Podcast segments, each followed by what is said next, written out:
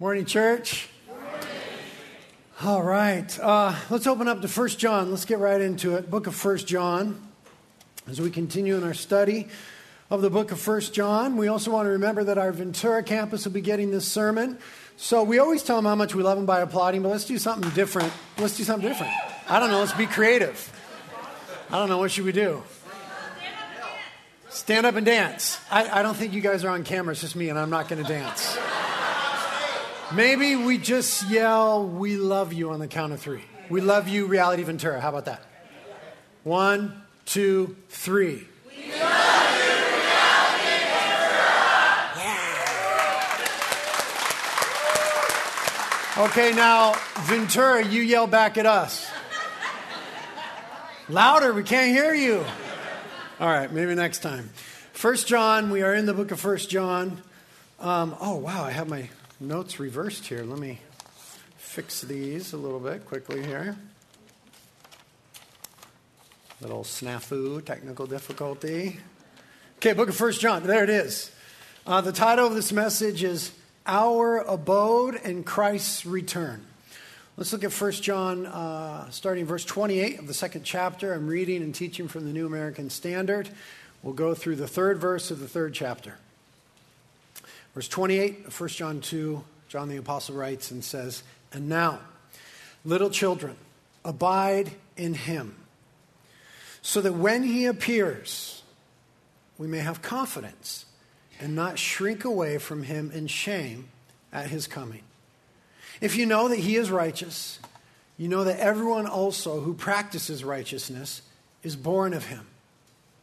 See how great a love the Father has bestowed upon us that we should be called children of God.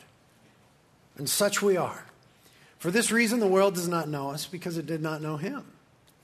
Beloved, now we are children of God. But it's not yet appeared as yet what we shall be. We do know that when he appears, we shall be like him, because we shall see him just as he is. And everyone who has this hope fixed on him, Jesus, purifies himself just as he is pure. This is God's word. Let's pray.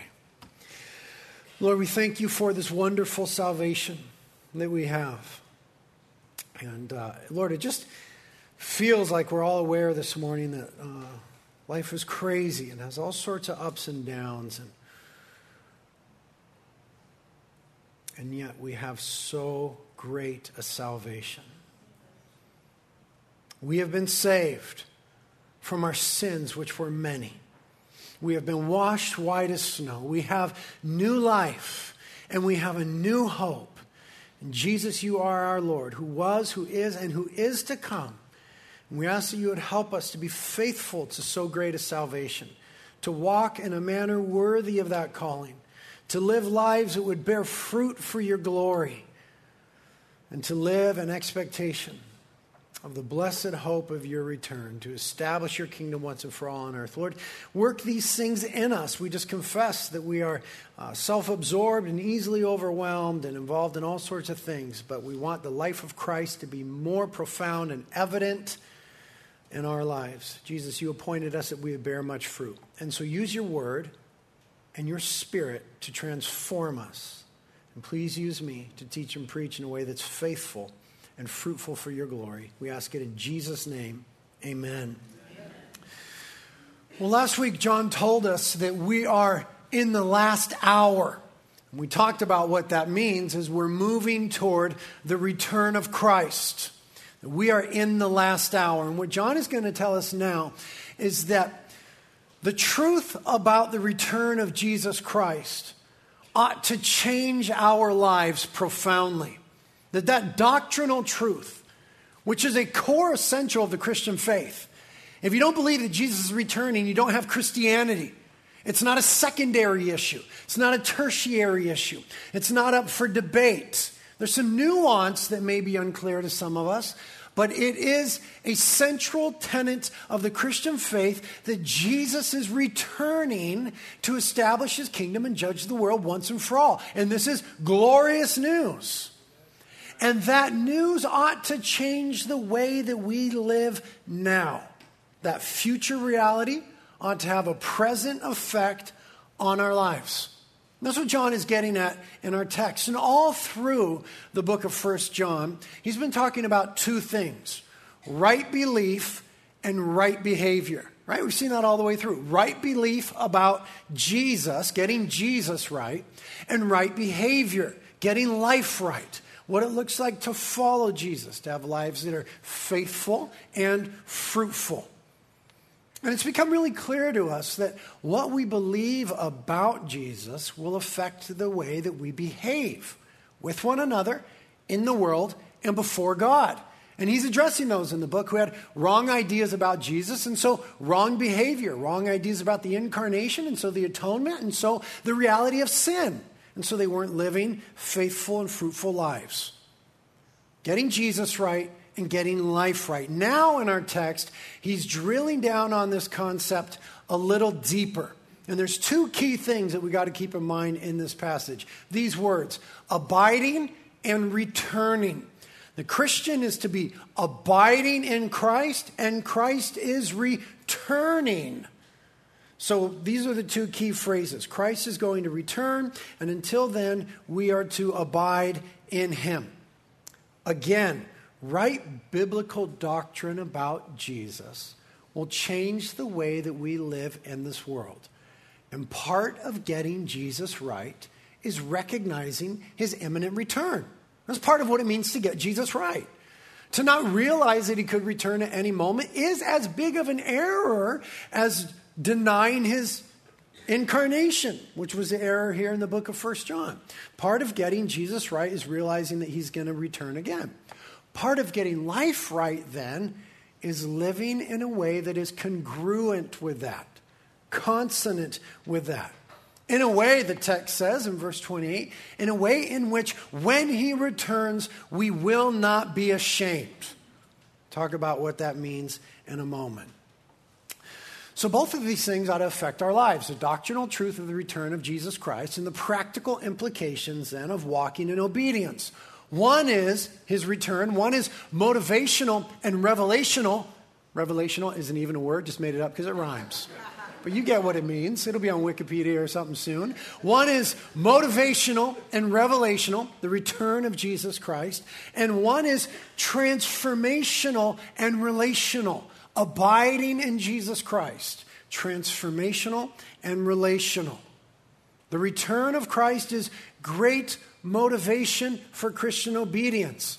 Abiding in Christ actually changes us into the image of Christ so that we are more obedient. So John starts out in verse 28 by saying, And now, little children, abide in him. And now, in light of all that's been said already in the book, in light of all of that, here's what you got to do. He's given us a lot. He's breaking it down, making it simple. Abide in Jesus. What does it mean exactly to abide? The Greek word is meno, but what does it mean to abide? It's evident from the book of First John that it's one of the apostles' favorite words. He uses it, he uses it all sorts of times in all sorts of different ways. He would have heard Jesus talking about abiding in himself, right? In fact, John is the only one who recorded what Jesus had to say about abiding in his gospel. So John is into this idea of abiding. What exactly does it mean, and what does it mean in this verse? Well, it's got a lot of meanings. The basic meaning of the word to abide is to remain or dwell in a place. It's a basic meaning. To remain or dwell in a place. The noun form is abode, right? When someone comes to your house, you say, Welcome to my abode. Nobody says that. But you get the idea. The noun is abode, a place. The verb is abide, to be in, to stay in, to dwell in that place. That's a basic meaning. Now, there's some nuance to John's use of the word abide in the book of First John. The first way that he uses it is to speak of a person who is remaining in a certain state or condition. Okay, so it's not so much spatial as it is a condition or a state. We see that in chapter 2, verse 10. Let's read that for an example. It says, The one who loves his brother abides in the light.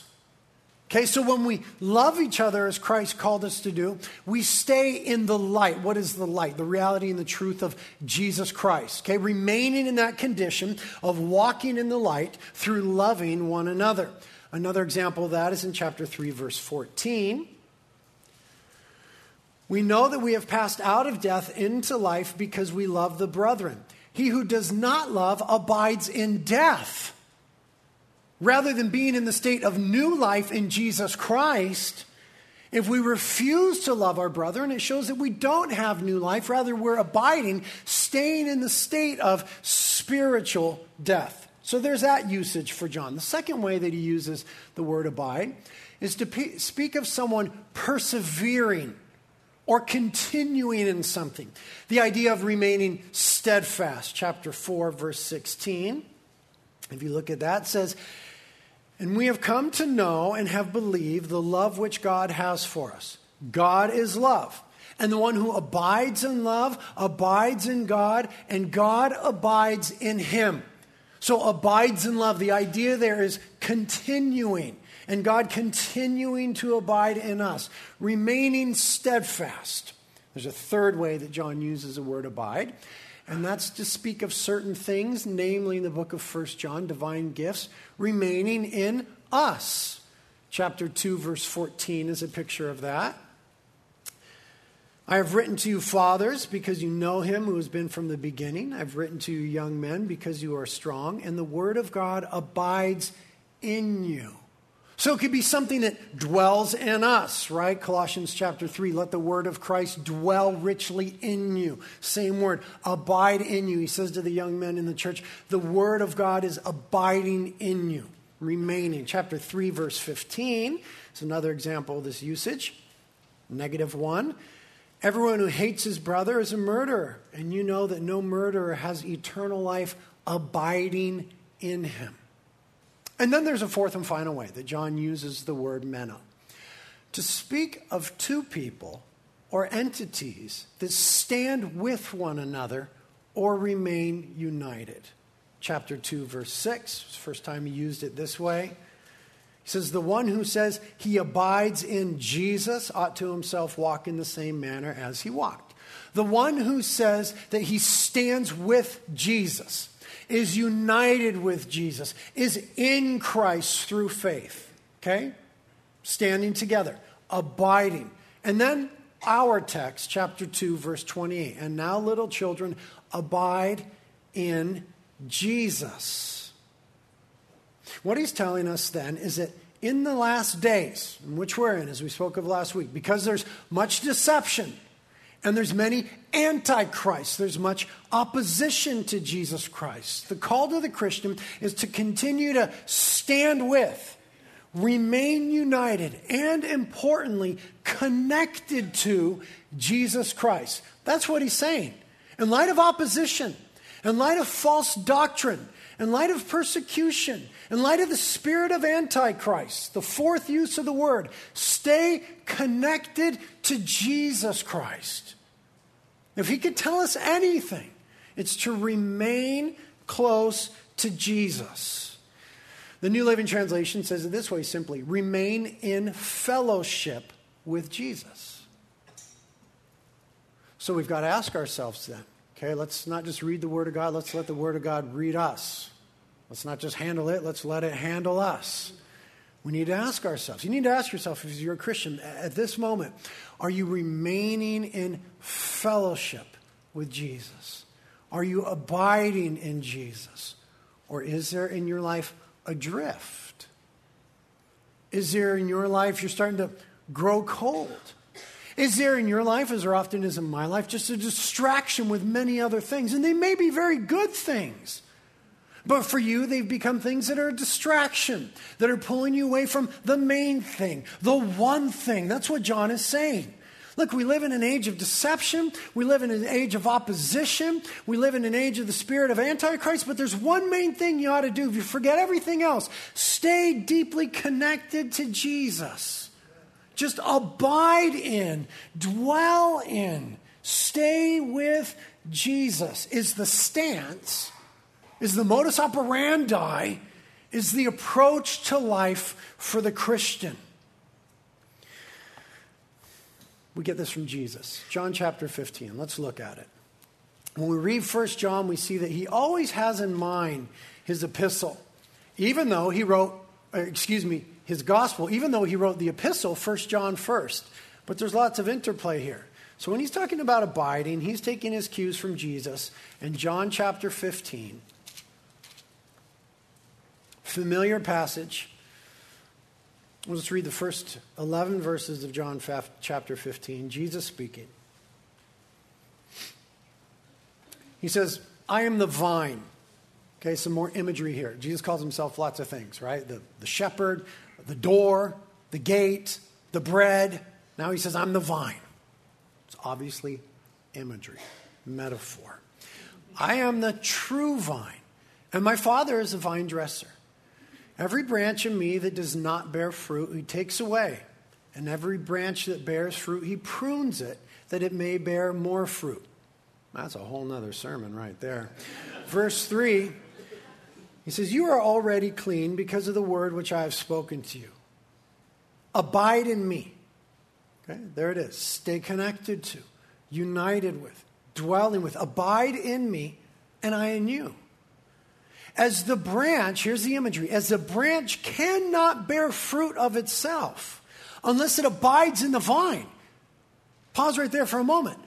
Unless a branch stays connected to the vine, nothing happens. I have on the edge of uh, my property where I live here in Carpinteria a big old oak tree, and a huge branch recently fell from it. And I was amazed at how quickly it turned brown.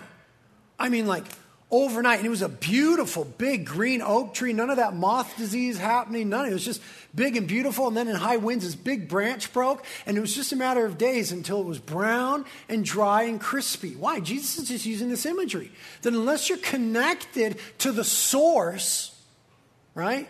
The vine, unless you're connected to the source, you cannot bear fruit. No brainer. Maybe I'm explaining it too much. No brainer.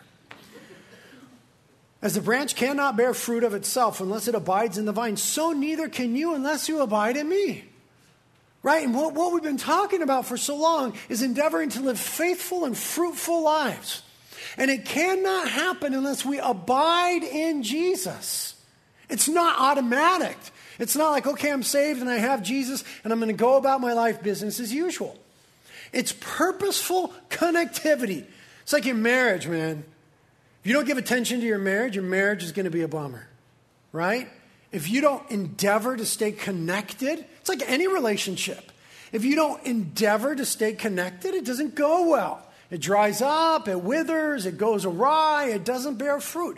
We have to be intentional with our connectivity with one another. We have to be intentional with our connectivity with Jesus. That's what he's saying. You want to bear fruit? You want to be a fruitful Christian or a barren Christian? If you want to be a fruitful Christian, you must abide in, stay connected to me. Verse 6 If anyone does not abide in me, he's thrown away as a branch and dries up, and they gather them and cast them into the fire, and they are burned. It's a little scary, but I won't explain it. I'll just let you sit with it. Verse 7. If, on the other hand, we'll move to this one, you do abide in me, and my words abide in you. Ask whatever you wish, and it shall be done for you. By this my Father is glorified, that you bear much fruit, and so prove to be my disciples. Just as the Father has loved me, I have also loved you. Abide in my love. If you keep my commandments, then you will abide in my love. There's a nice little hint just as I have kept my Father's commandments and abide in his love.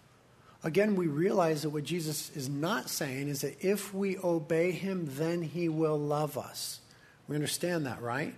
That's not the gospel, right? That's not the context of Scripture. He loves us in spite of our disobedience, right? God demonstrated his love for the world in that while we were yet sinners, Christ died for us. Christ didn't say, okay, be well behaved people and then I'll die for you. Christ said, oh, you guys are so naughty, but the Father loves you so much. I'm going to come and give my life for you.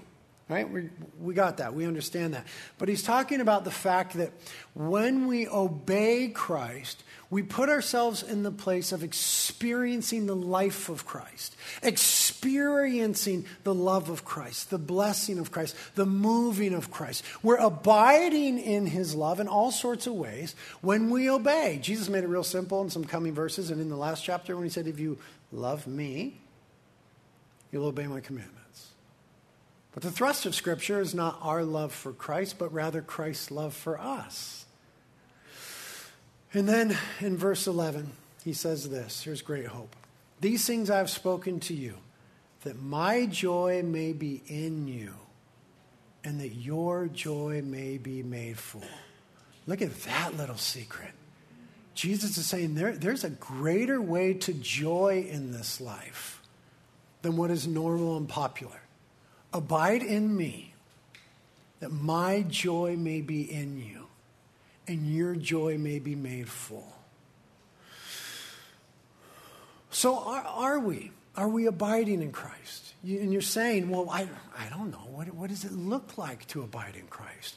Well, I don't know. That's part of the journey of life, isn't it? Right? It's, it's different times and different seasons and different moments of life. It, it looks different to abide in Christ on your wedding day than it does on the day that your daughter dies. It looks different to abide in Christ in the day when a new child is born as a day when you're diagnosed with a terminal illness.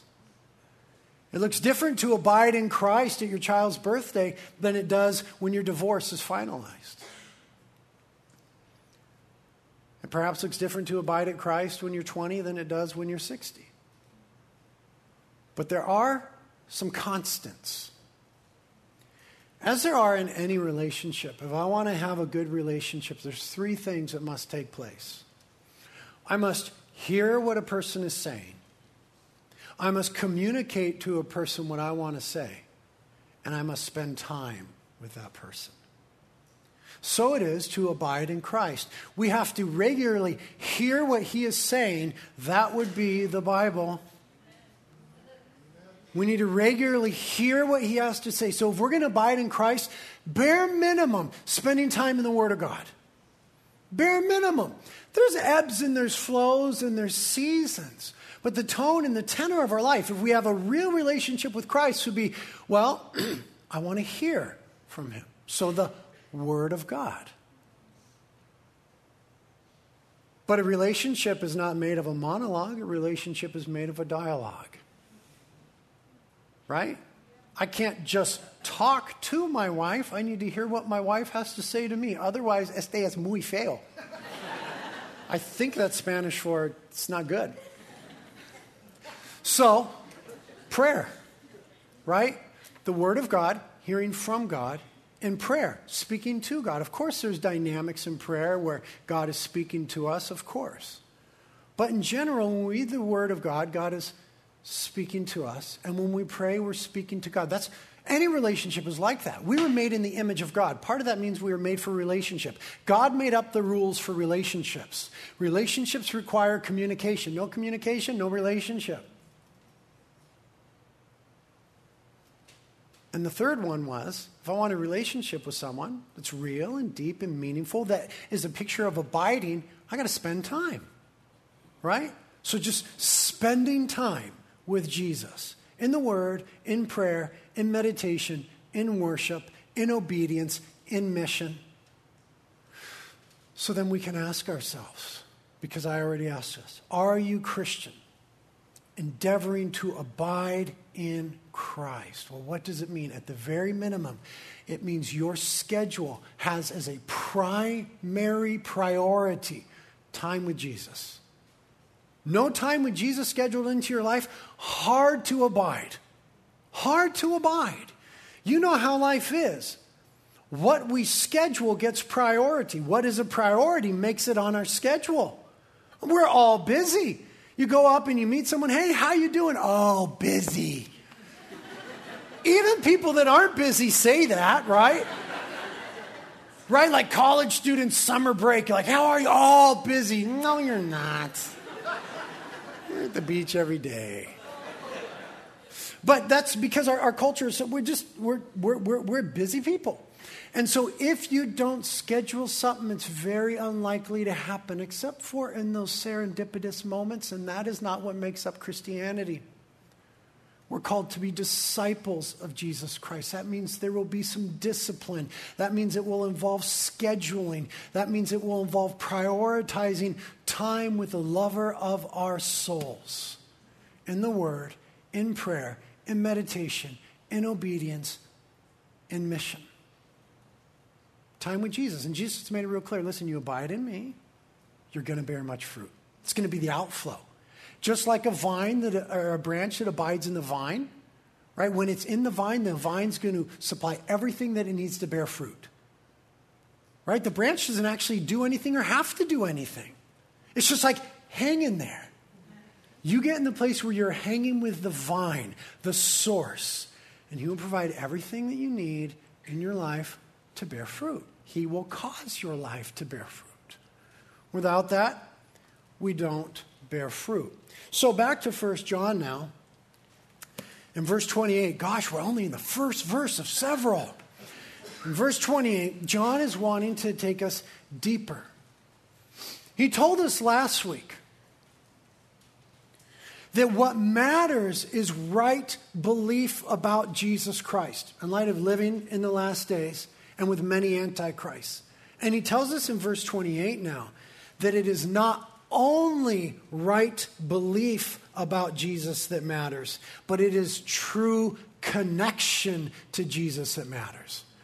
True connection is dependent upon right belief. You can't believe that Jesus is a Hindu yogi and have true connection. You can't believe that Jesus is one God of many gods and have true connection.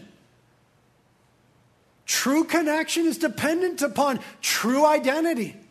Abiding is dependent upon doctrinal correctness about who Christ is. But he's telling us right belief is not enough. If you were to poll Americans, most Americans believe that Jesus is the only unique Son of God who died for the sins of the world. But most Americans are not born again and abiding in him.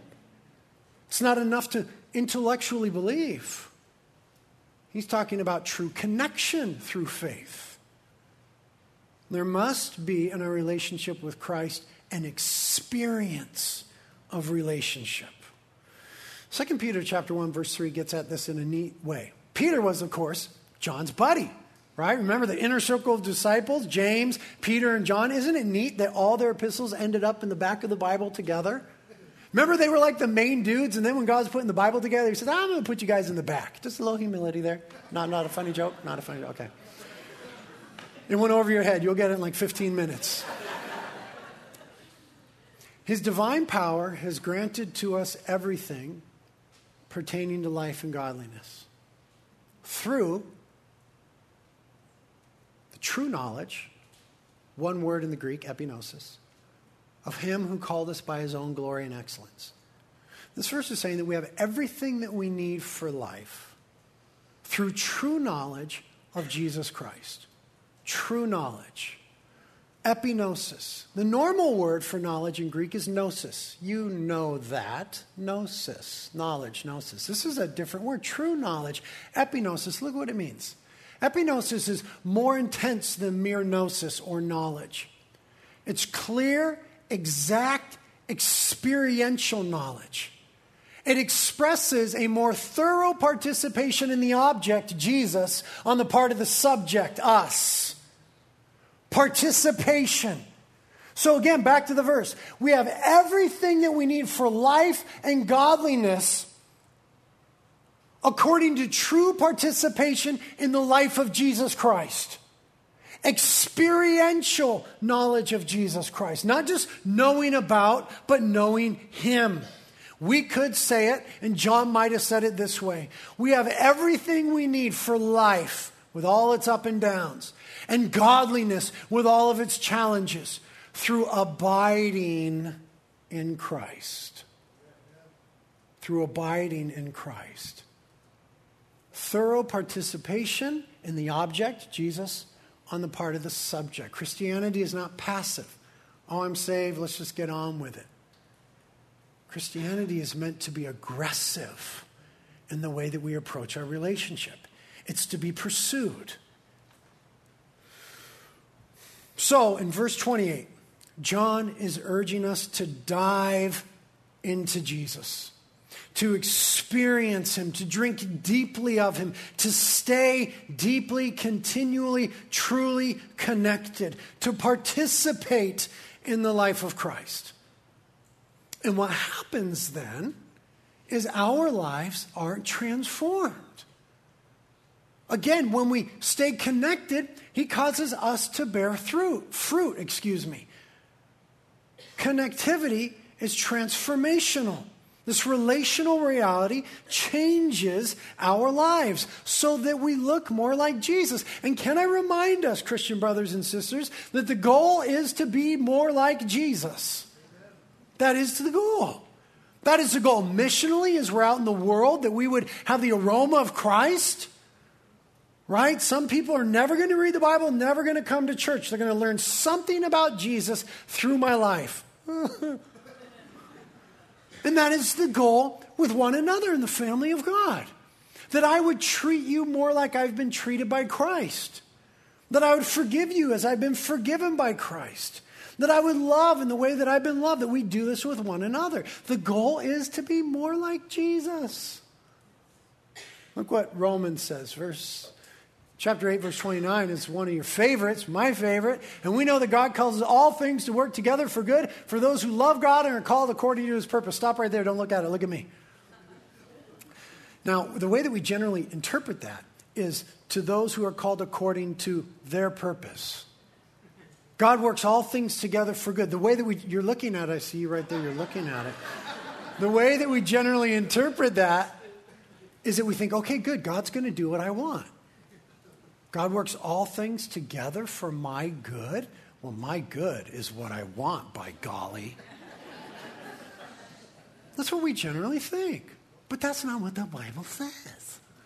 The Bible says, for those whom he foreknew, he also predestined to become conformed to the image of God. That's the good being spoken of in verse 28. God works all things together for good. How is good defined here? Being conformed to the image of Jesus. That's the good. Right? Bad things happen, and we say, well, God will work it out for good. Like a return on income or having another kid or another whatever it is. It's not what it is. It's looking more like Jesus. It's not always going to be a pleasant experience being conformed to the image of Christ. Christ said, You want to follow me? You're going to have to deny yourself. You want to look like Jesus? It's going to mean the peaceful fruit of righteousness, Hebrews chapter 12, which is going to mean some discipline. Jesus said, You're going to abide in me. You're going to look like me. You're going to bear fruit in your life. You're going to abide in my love. The Father's going to prune you a little bit. Another sermon for another day. So, being deeply and truly connected to Christ transforms our lives, makes us more like Jesus. That is the imagery that is being employed here when it says abiding. There's an imagery of relationship. Now, new imagery in the 29th verse. It says, If you know that he, Jesus, is righteous, you know that everyone also who practices righteousness is born of him. Is born of him. This being born again imagery. Again, he's taking it from Jesus, Jesus chapter 3, right? Talking about being born again. You want to see the kingdom of God? You have to be born again, born from above, born of the Spirit. Listen, born speaks of one thing relational connectivity. You're not born of someone without being deeply connected, right? I just had a baby girl, and my wife is so deeply connected to that baby girl. She carried her for nine months. It speaks of deep connectivity. Jesus was saying to us, when you put your faith in me as the only unique Son of God and the Savior of the world, you repent of your sins and ask for forgiveness, you're going to be born from above, born of God, born again. You're going to have a new primary connectivity. You're going to have a heavenly Father. So, right on the heels of that, then, forget about the chapter break, that was added by people. John said, right on the heels of that, see how great a love, next verse. See how great a love the Father has bestowed upon us, that we should be called the children of God, and such we are. See how great a love. That though we were disobedient, though we were rebels, God so loved the world that he gave his Son. When we believe in him, we're born again. Deep connectivity. It's meant to be relationship. So abide. Abide in the vine. But don't forget that it also means this. If you're born of someone, you're eventually going to look like them. That's a little bit of the imagery that's being employed there. Right? You're going to look like them. You're going to look different, but you're going to look like. And isn't it amazing when someone has a baby? Like one moment you're looking at it and you're like, you look just like your mom. And then the next moment, you look just like your dad. Isn't it weird how God does that? Like they look like themselves, but somehow they also look like you. Isn't that an amazing thing? You are you. You are meant to look like yourself, but you are also meant to look like God. Because you're born of God because you're the children of God. You are definitely meant to be you. He made you to be you. But we're also supposed to look like Jesus because we're born of him. And if you see a kid for the first time whose parent you never met, you're not going to say to them, Oh, you look just like your dad, dude. You're not going to recognize the connectivity because you've never met the mom or the dad. That's simply what he's saying in the second part of verse 1 of chapter 3. For this reason, the world does not know us because it didn't know him. The world is not always going to see our lives and go, oh, praise the Lord, you look just like the Lord Jesus. They're not going to say that because they don't know Jesus. They're going to say, You are so contrary to culture. Why are you rallying against that? Why don't you understand that to be true love? Why do you say that's wrong? Why don't you do that when we do that? Why do you go there on Sundays? Why are you giving your hard earned money? They're not always going to connect the dots. It's part of what we need to do through the preaching of the gospel. And John has been getting at this in the whole letter. That if we are truly connected to Jesus, then our lives will truly be transformed. Let me just say it in a scary way because John's been saying it in a pretty scary way for several weeks now. If there's no transformation, there has been no salvation. Now, we're not talking about being perfect. John said in chapter 1 if we say that we have no sin, we're kidding ourselves and we're calling God a liar. He said he acknowledges that we're going to sin. He said in chapter 2, verse 1, if we sin, we have an advocate with the Father, Christ Jesus the righteous, who is a propitiation for our sins. He's not talking about perfectionism. He's not saying you're going to be amazing, even. Nor is he talking about legalism, trying to atone for our own sins through right behavior, or trying to earn salvation by impressing God. He's not talking about that. He's simply saying what we ought to applaud as being wonderfully true that if we have been born again through faith in Jesus Christ, and if we are truly connected to Him as the vine, and His Spirit is in us, there is going to be a degree of life transformation. And if there is none, then you are not. There are moments of backsliding. Oh, there are times of great failure. We're not talking about our best moments. We're not talking about our worst moments. We're talking about the tone and the tenor, the ebb and the flow of our life. We ought to be being conformed to the image of Christ. That is the proof that we have been born of God. Transformation comes from true connection. But we also realize, and John's made this very clear, that it won't be complete in this life. right? It won't be complete in this life. He was, he's been dealing with people who thought they got to some state that they wouldn't sin. And I told you, we've had people in our church before who had this idea of perfection and sanctification, that they got to some state in which they didn't sin. And we had a conversation with them that caused them to sin, and they left. that was funny, huh? That process of sanctification is a process, but it will never be complete in this life. John is always reminding us of the already not yet nature of the kingdom. Remember, we've talked about that a lot. And he says it in verse 2 again in a different way. Beloved, we are already the children of God. That's how the NLT reads. Verse 2 Beloved, we are now the children of God, but it has not yet appeared what we shall be. Already, not yet. We're already born again. We're already beginning to resemble Jesus Christ, but it's not yet completed. We're waiting for that day. And we've talked about that a lot. And so he says that. We know that when he appears, we shall be like him, for we shall see him just as he is. We have been changed by the love of God in Christ. We are daily being changed by the love of God in Christ, and we will ultimately be changed.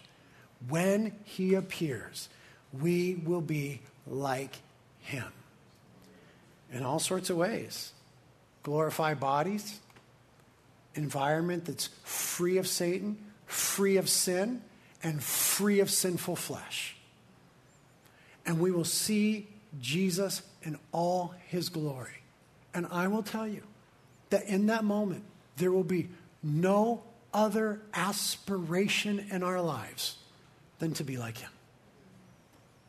And being free from sin, and free from the flesh, and free from the devil, that is exactly what will take place. No other aspiration. The ultimate expression of worship is imitation. Paul said it this way in Ephesians chapter 5 Therefore, beloved, be imitators of God. Man, when we get to heaven and we see Jesus in all of his righteousness and all of his glory, we will be like him. Because of this imminent expectation of the return of Jesus Christ, as we spoke of last week, then, we live differently now. We're not just waiting around to be changed. Final verse, verse 3 of chapter 3. It says, And everyone who has this hope fixed on Jesus purifies himself just as he is pure. We're not just waiting around to be changed when Jesus returns. We are actively seeking transformation through abiding right now. We are daily going along with the transforming work and leading of the Holy Spirit right now. We are letting God conform us to the image of his Son, and we participate in the life of Christ right now through obedience, through repentance, through abiding, through pursuing holiness. Because, because, because, see how great a love the Father has given unto us that we should be called children of God. That is a clear, true, present reality. And so we are always endeavoring to live into that love. But there's also coming a day, at any moment, when Christ returns for his bride.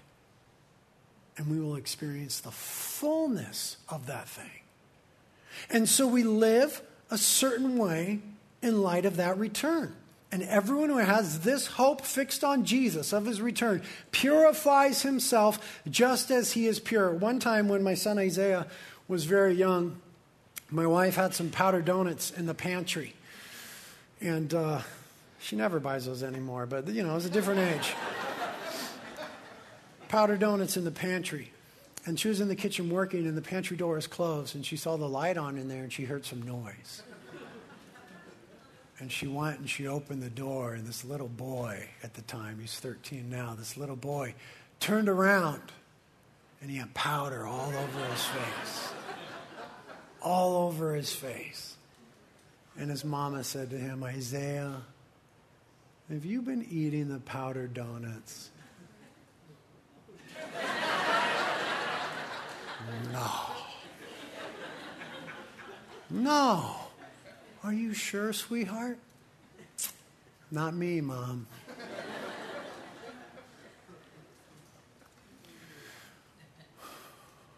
the return of Christ is imminent. It could happen at any moment. Everyone who has this hope, this biblical hope, this core tenet of the Christian faith, purifies himself even as he is pure.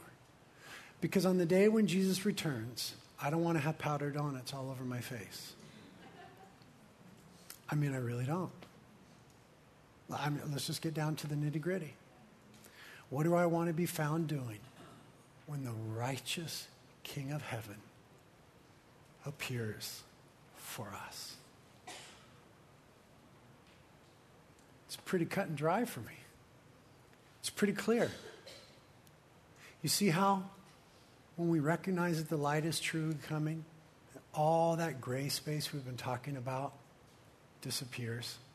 It's not gray. What do I want to be doing in the moment and with my life when the righteous king appears? There's nothing gray about that. There's some stuff I know I don't want to do. It's darkness. And there's stuff I know I want to do. It's walking in the light. That's what he's saying. Ephesians chapter 5, I'll just read it and end. You were formerly darkness, but now you are light in the Lord. Walk as children of the light. For the fruit of light consists in all goodness and righteousness and truth, trying to learn what is pleasing to the Lord. Do not participate in the unfruitful deeds of darkness. Instead, even expose them. For it's disgraceful even to speak of the things which are done by them in secret. But all things become visible when they are exposed by the light. For everything that becomes visible is light. For this reason, it says, Awake, sleeper, and arise from the dead, and Christ will shine on you. Therefore, be careful how you walk. Not as unwise men, but as wise, making the most of your time, because the days are evil. So then, let's not be foolish, but understand what the will of the Lord is. Lord, that you would help us with that. Thank you again for so great a salvation. Thank you again for delivering us from the domain of darkness and bringing us into the light of Jesus Christ. That you would just help us now, Lord, to live and walk in that light, to participate in that light. Thank you for the illuminating work of the Holy Spirit who convicts us and convinces us about dark places in our lives. We want to be faithful. We want to be branches that look like the vine that stay connected. We need your help, Holy Spirit. Empower us to walk in a manner worthy of so great a calling. By grace, deal with our dark places and spaces.